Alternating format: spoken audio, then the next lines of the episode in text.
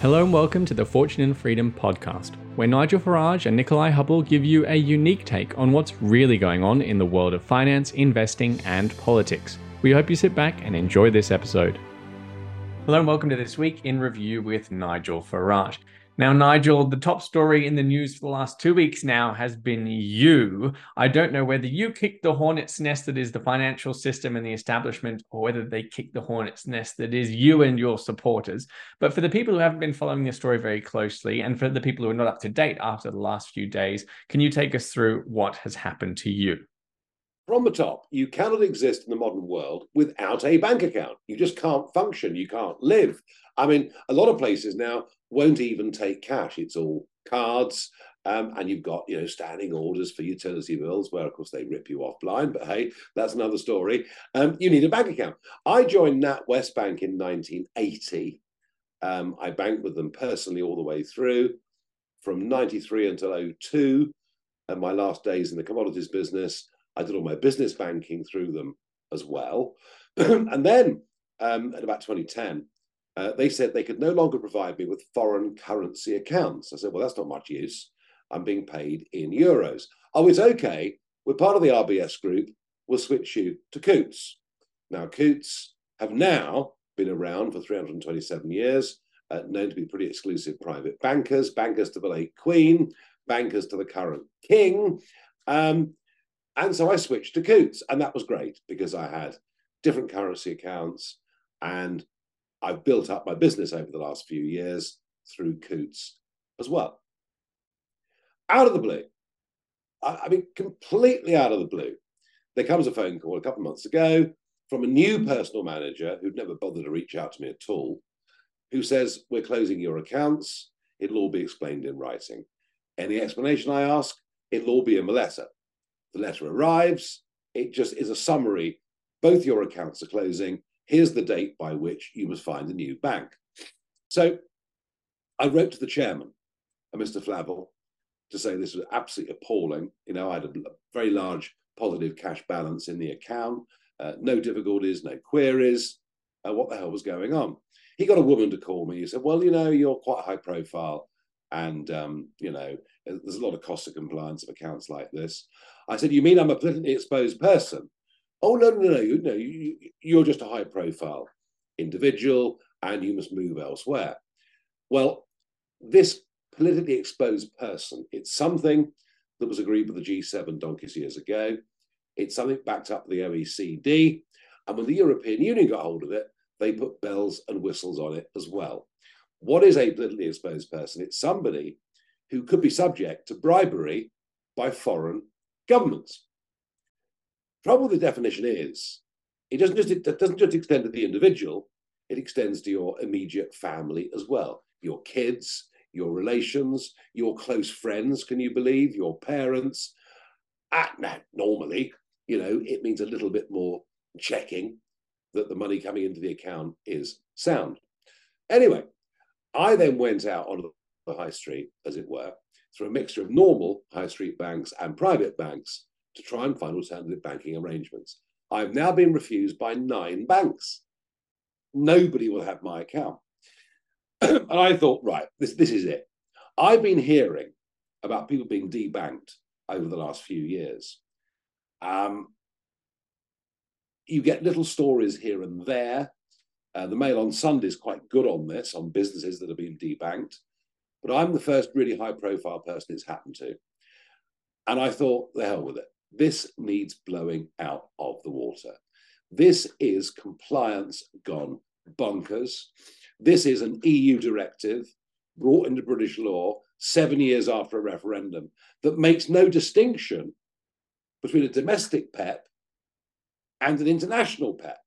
So, say I'm an African dictator with a bank account in London, a Russian politician with a bank account in London, and suddenly big seven figure sums start to flow into the bank. You might think, well, actually, you know what? There might be some dodgy things going on here. There could be bribery going on here. There could be money laundering going on here. But no, it applies to British people too. No distinction was drawn in the EU directive. Now, this has been argued in the House of Lords uh, but no real change has happened as yet.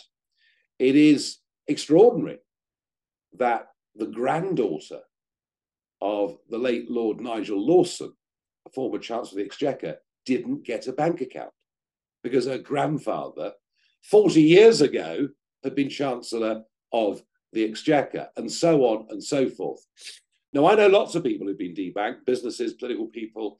They've always gone quietly for two reasons. One, if you go public on this, it may well affect your credit rating. And number two, they've been busy seeking banking alternatives.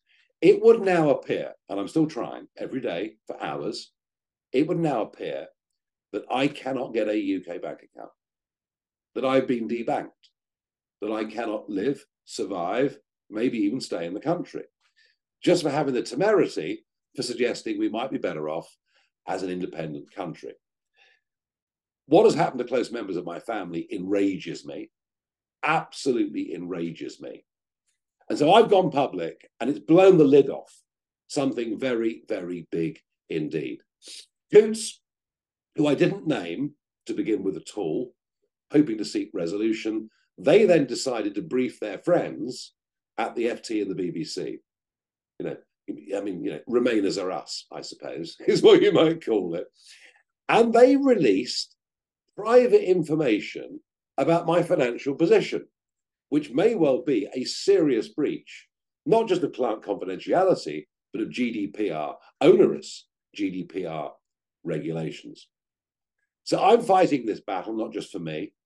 I'm fighting it for a law change. And it's all well and good for Jeremy Hunt, the Chancellor, to speak, and I'm very pleased that he did. Not often that Hunt and I are on the same side. And the City Minister, uh, Mr. Griffith, has written to the FCA to say this is crazy, and a big campaign in the popular press saying people should not have bank accounts closed because of their opinions. But rather than just writing to the FCA, I'd say to the government, change the legislation. It is crackers.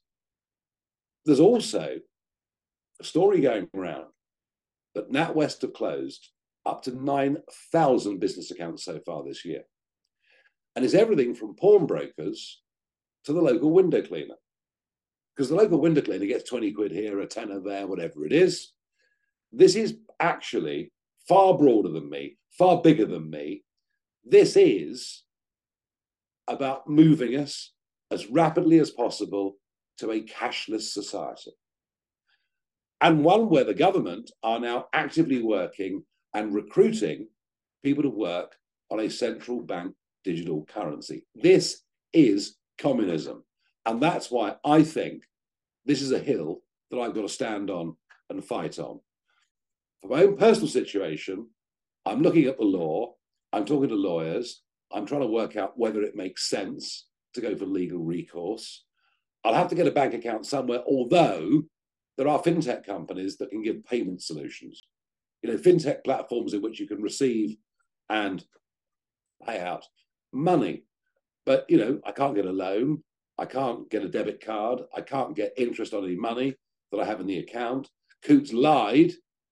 Say you have to have a million quid in the account to have a Coutts account. Well, dozens of people have contacted me to say we've been there 40 years. We've never, never had anything like that in the account. But more broadly, it's about people in business. It's about those working in cash. Uh, and it's about a banking system that now says to a vicar who objects to his bank being covered in Gay Pride Month, all I want's a banking service, not a political lecture, and having his account closed down. This is the ultimate form of cancel culture. So I've been fighting them pretty hard over the last couple of weeks. The media the extent of the media coverage, not just here but around the world, has been totally extraordinary. and once again, I find myself taking on the establishment. And it really, Nick, takes us back to why we set this operation up in the first place. Takes us back to why we founded Fortune and Freedom. Takes us back to all of the things that we do. We don't trust the financial establishment because they work hand in glove with the political establishment. We've said from the start, we're deeply skeptical about the pensions industry and the, and, and the fees they charge and the returns they give, even though we've always said there are some very good IFAs out there. This is another gargantuan battle against the establishment. And in some ways, if the globalists get their way with CBDCs, this is even worse than being a member of the European Union. It's even worse than losing parliamentary sovereignty because what you will lose is your individual sovereignty. Um, and here we are, right in the front lines of all of this. And what we've got to do over the next few months is to help people to try to find solutions so they don't get caught in the same trap that I have. I've been reading a book called The Three Body Problem, which is uh, by a Chinese author, and a lot of the book is set during the Cultural Revolution, and and all this is straight out of the book. Uh, it's it's just it's just so disconcerting in a way that really strikes so close to home, especially the fact that it's caught up with you know your family members. Yeah. But it's it's part of a trend, as you're suggesting, with the CBDCs. There, I, would like to add a couple of points that I've noticed that the Canadian trucking protesters and those who donated money to them. Uh, we had the political parties, including in, those inside the UK, that were struggling to get a bank account. Of course, Boris Johnson's brother-in-law was struggling to exchange currency. I believe it was in Mexico um, you, mentioned the war on cash and, and the combination of that and CBDCs. We had crypto friendly banks in the US allowed to fail, but clean tech friendly banks were rescued, which was an interesting distinction. We also had your trip to Australia, which has been postponed because the Australian yeah. government refused to issue a, a visa. The list goes on. My question to you is do you know of anyone from the left or from the climate change movement or a Remainer who's been cancelled in this way? I can tell you that UKIP county councillors had their accounts closed, that, that UKIP MEPs and, and, and Brexit Party MEPs had their accounts closed. I think politically, it's all one sided. Of that, there is no doubt, no question at all. But having said that, um, Lloyd Russell Moyle, Labour MP for Brighton, has said he's having serious problems with banking. The point is this if there are idiots on the left who think it's great that Nigel Farage has been closed out. Well, you know what? They may well come for you next. And that's the point. Banking should be a non political activity in every single way. And this should be a real wake up call for all of us that believe in freedom, for all of us that believe in liberty, and for all of us that believe in free speech.